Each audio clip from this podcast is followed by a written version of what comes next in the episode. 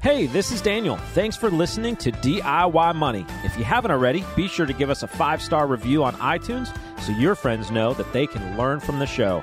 Now, enjoy the show. Welcome back, ladies and gentlemen. You're listening to another edition of DIY Money. DIY Money. That was unique. I It was liked a little that. different, wasn't it? It was good. Not sure where that came from. I liked it a lot. I liked it a lot. Hey, uh, Logan's coming up in the next couple episodes, huh? yeah, I think he's he's on the he's on the docket. back by popular demand. very popular. We're getting Unreal. like loads of emails. He did- When's I mean, Logan coming back? Logan, like their subject line, Logan. It's unbelievable. More Logan. Like I get it, I get it, right? Mm-hmm. Uh, what else is going on in your life? Kids back to school. It's full full fall. yeah, breaking out the sweaters, pumpkin spice, cinnamon. Are you a spump, pumpkin spice guy? no, no. I, I could be, but I'm like I, I, mean, enjoyed I, the ambiance of that season. Yeah, for sure. I, I, I don't think I.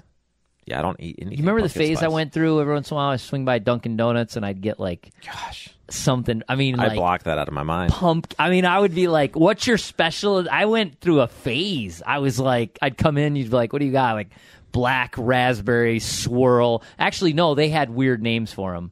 Like I don't know. I can't even think of one off the top of my head. Candy, caramel, swirl, macchiato, blah blah blah. I mean, it was a weird phase. Very. Ugh. And then I'd be, I mean, not only caffeinated, but sugar high. It's terrible. Anyways, I had sugar the other day. I thought I was going to have a heart attack.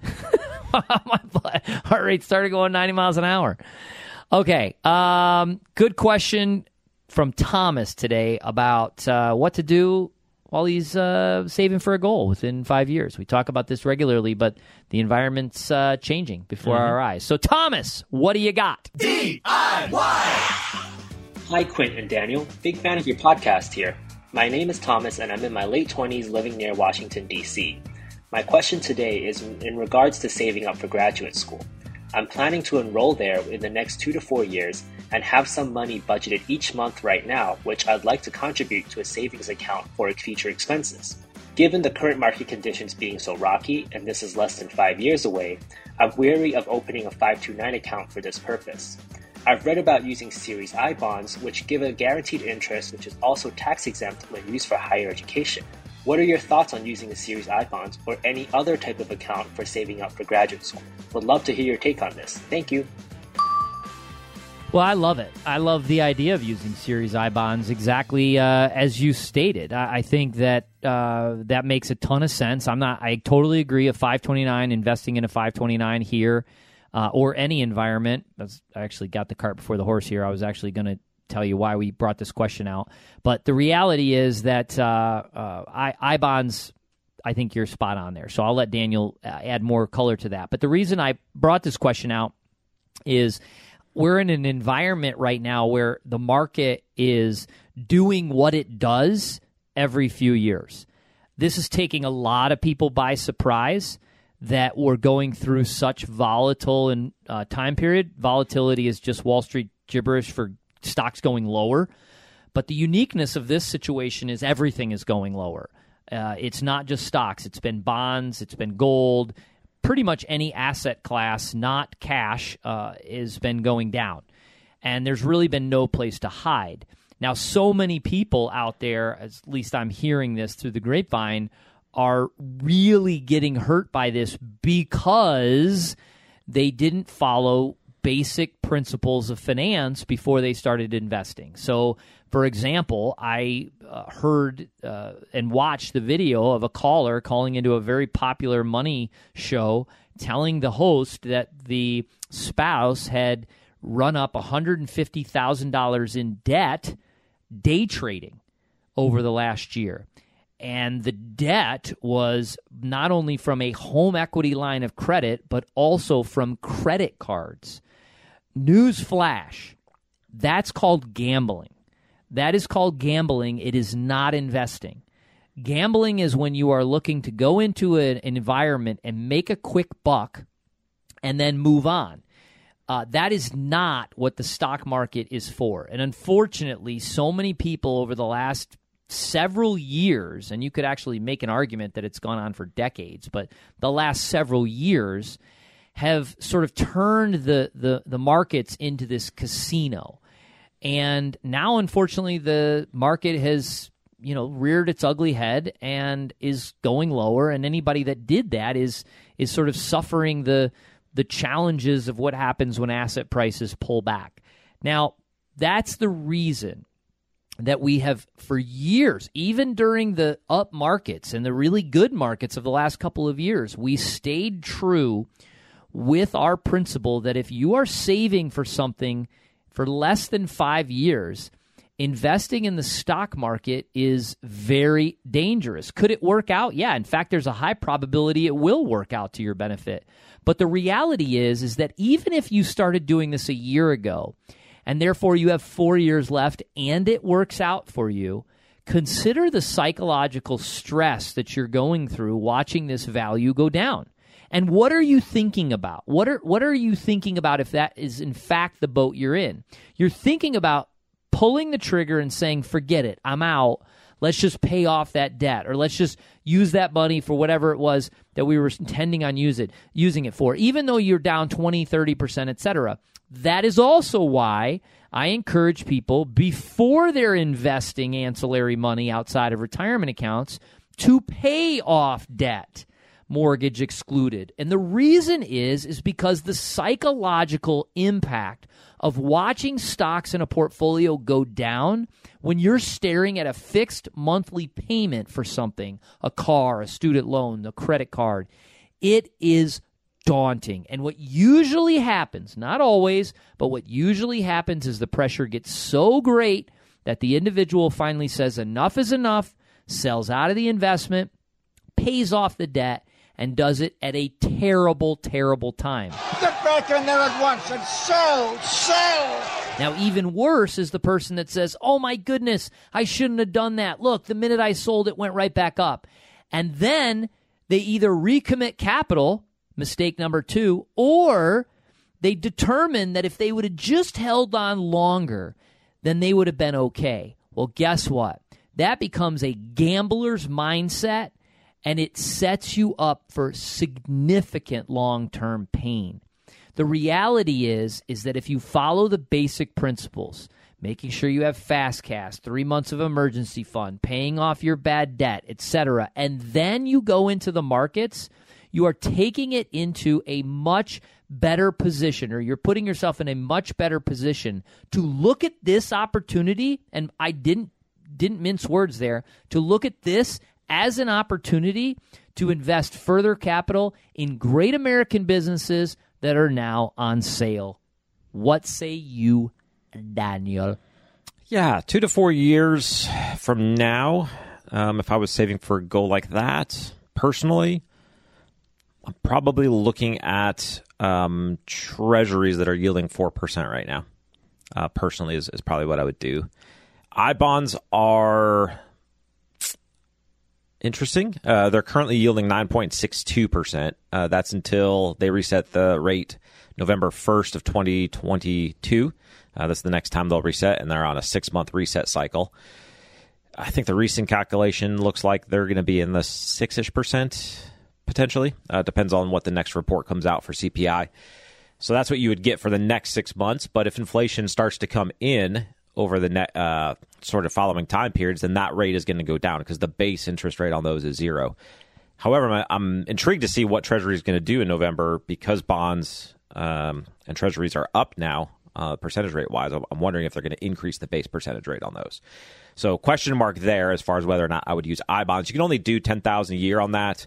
Uh, the tax deductibility is for using it for education is good, uh, depending on your tax bracket that may or may not be lucrative. But I'd look at the the four percent that you can get right now in the Treasury market. Uh, you could pick a maturity that matches when you're going to need the funds, and you will get the yield to your maturity. What that means is you'll see the the Treasury note will fluctuate with the current market interest rates, but whatever yield you're buying into at that time, you're going to get the the interest between now and then at that yield uh, to maturity, and then you're going to get your principal back uh, at the end of that time. So uh, I like that. If you really wanted to do your homework and venture out, you could potentially look at uh, TIPS, uh, Treasury Inflation Protected Securities.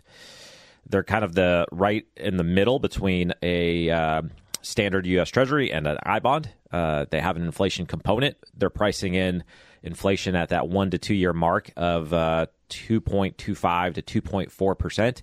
So if inflation comes in any more than that over that time period, uh, you'll do better than buying a treasury. If it comes in less over that time period, uh, you'll earn less than if you had bought a treasury. And if we have deflation significantly, you could lose money on those. So. I think we should do a um, video or something on bonds.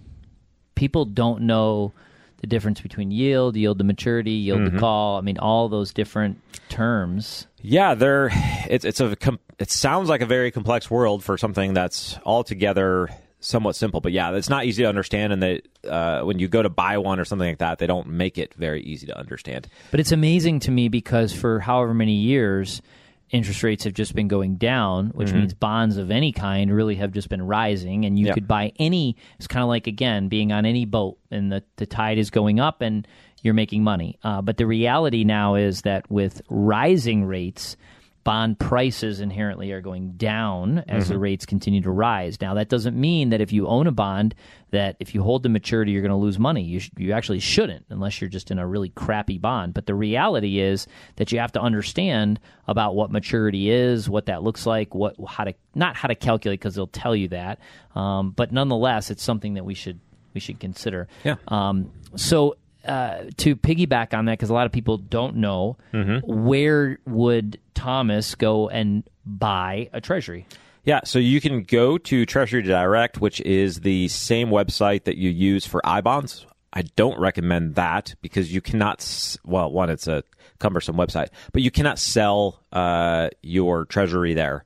So if you buy it, you must. you can't sell it there. It's not a. It's not a marketplace. Ah, buy only. So it's buy only. Um, if so, you buy it, you can hold it to maturity, and then you'll get the cash. If you wanted to sell that, then you have to transfer it to a brokerage anyhow. So I say just go to the brokerage, buy it, and then if you needed to to sell it in a couple months, you can sell. it. So a brokerage would be uh, Charles Schwab, Fidelity, um, TD Trade, well, TD Ameritrade. I, don't, I guess you could still open accounts there. They are Schwab now. Um, Schwab owns them, but I, th- I guess you could still open an account. I, I don't know if Robinhood does I was just going to ask. I wonder if individual does that yet. fixed income. Uh, I would imagine maybe if now that there's probably demand for it. Uh, but you go there, you go to the fixed income or bond category, you search for a U.S. Treasury. What you're looking for is a maturity date that matches when you need the money.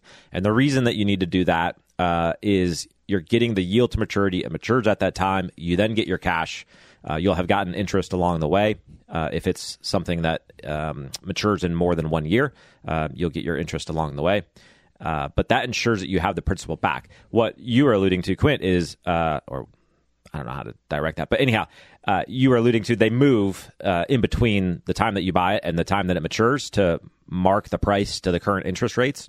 So if you buy something for five years, but you're really wanting to sell it in three, you're you know, when three years comes around, if interest rates have moved, you may or may not make money on that. So that's why it's important to line up bonds to the time that you need the money. Yeah, it's really important to understand it, but I will I will say that if you look at your yield to maturity, it is just YTM. You can even sort by yield to maturity because you ironically there's some that'll be less than the others. Uh, that is what you will get if you hold that to maturity. I can't stress that enough. But the minute you press buy and you see that go into your account, you're actually going to be down. You're, you're going to immediately see a, a loss, and that has to do with accrued interest. Um, and you're going to pay some accrued interest. You're going to get that interest back, but you're going to pay accrued interest uh, to the person who sold that bond to you. So it is a marketplace, and it is something that you have to understand. Um, but you kind of to a degree, you're going to have to trust the process. And again, we're speaking treasuries only. We're not going into the world of corporate bonds. Uh, that's a whole different ballgame. But um, great uh, question. I had no idea we would go there with that. Yeah, this I- is what we do for our kids' uh, tuition payments. So we have tuition payments that come up over the next couple of years for their school. I thought you just bought Bitcoin.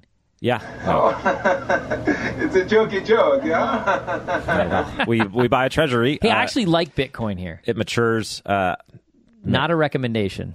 yeah, But let's see what I don't know if I like it or not. I do. Um, well, because I don't like the dollar. okay, The world likes the dollar. I'm not sure I like the dollar. cool. I'm trying to take you there. You don't want to go. Nope. That's no problem. Okay, so you buy this If for it your works for kids. your plan, then No, maybe I, I- like I the actually dollar or haven't the bought any. Bitcoin. I don't know. but we yeah we buy uh, treasuries that uh, match uh, the month before the tuition payments due, and uh, yeah, we're not getting a ton of yield, but it ensures that the money's there and we get a little bit of interest along the way. So it's All great. right.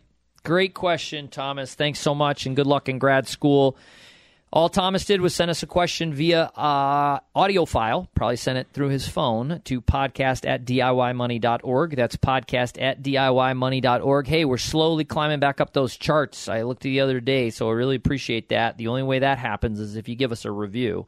So if you have been listening to the show for a while now and you like what you hear, please do give us a review. It, it, it it means a lot uh, because it again helps others to find the show and uh, and well, it just you know appeases my whatever need to feel wanted. I guess there's some psychological issues there probably.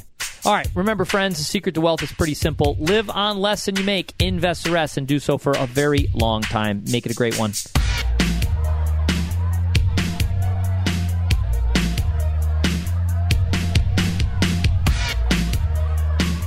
Thanks for listening to this episode of the show. If you want your question aired on the show, be sure to send that to us, and you'll get a $25 Amazon gift card.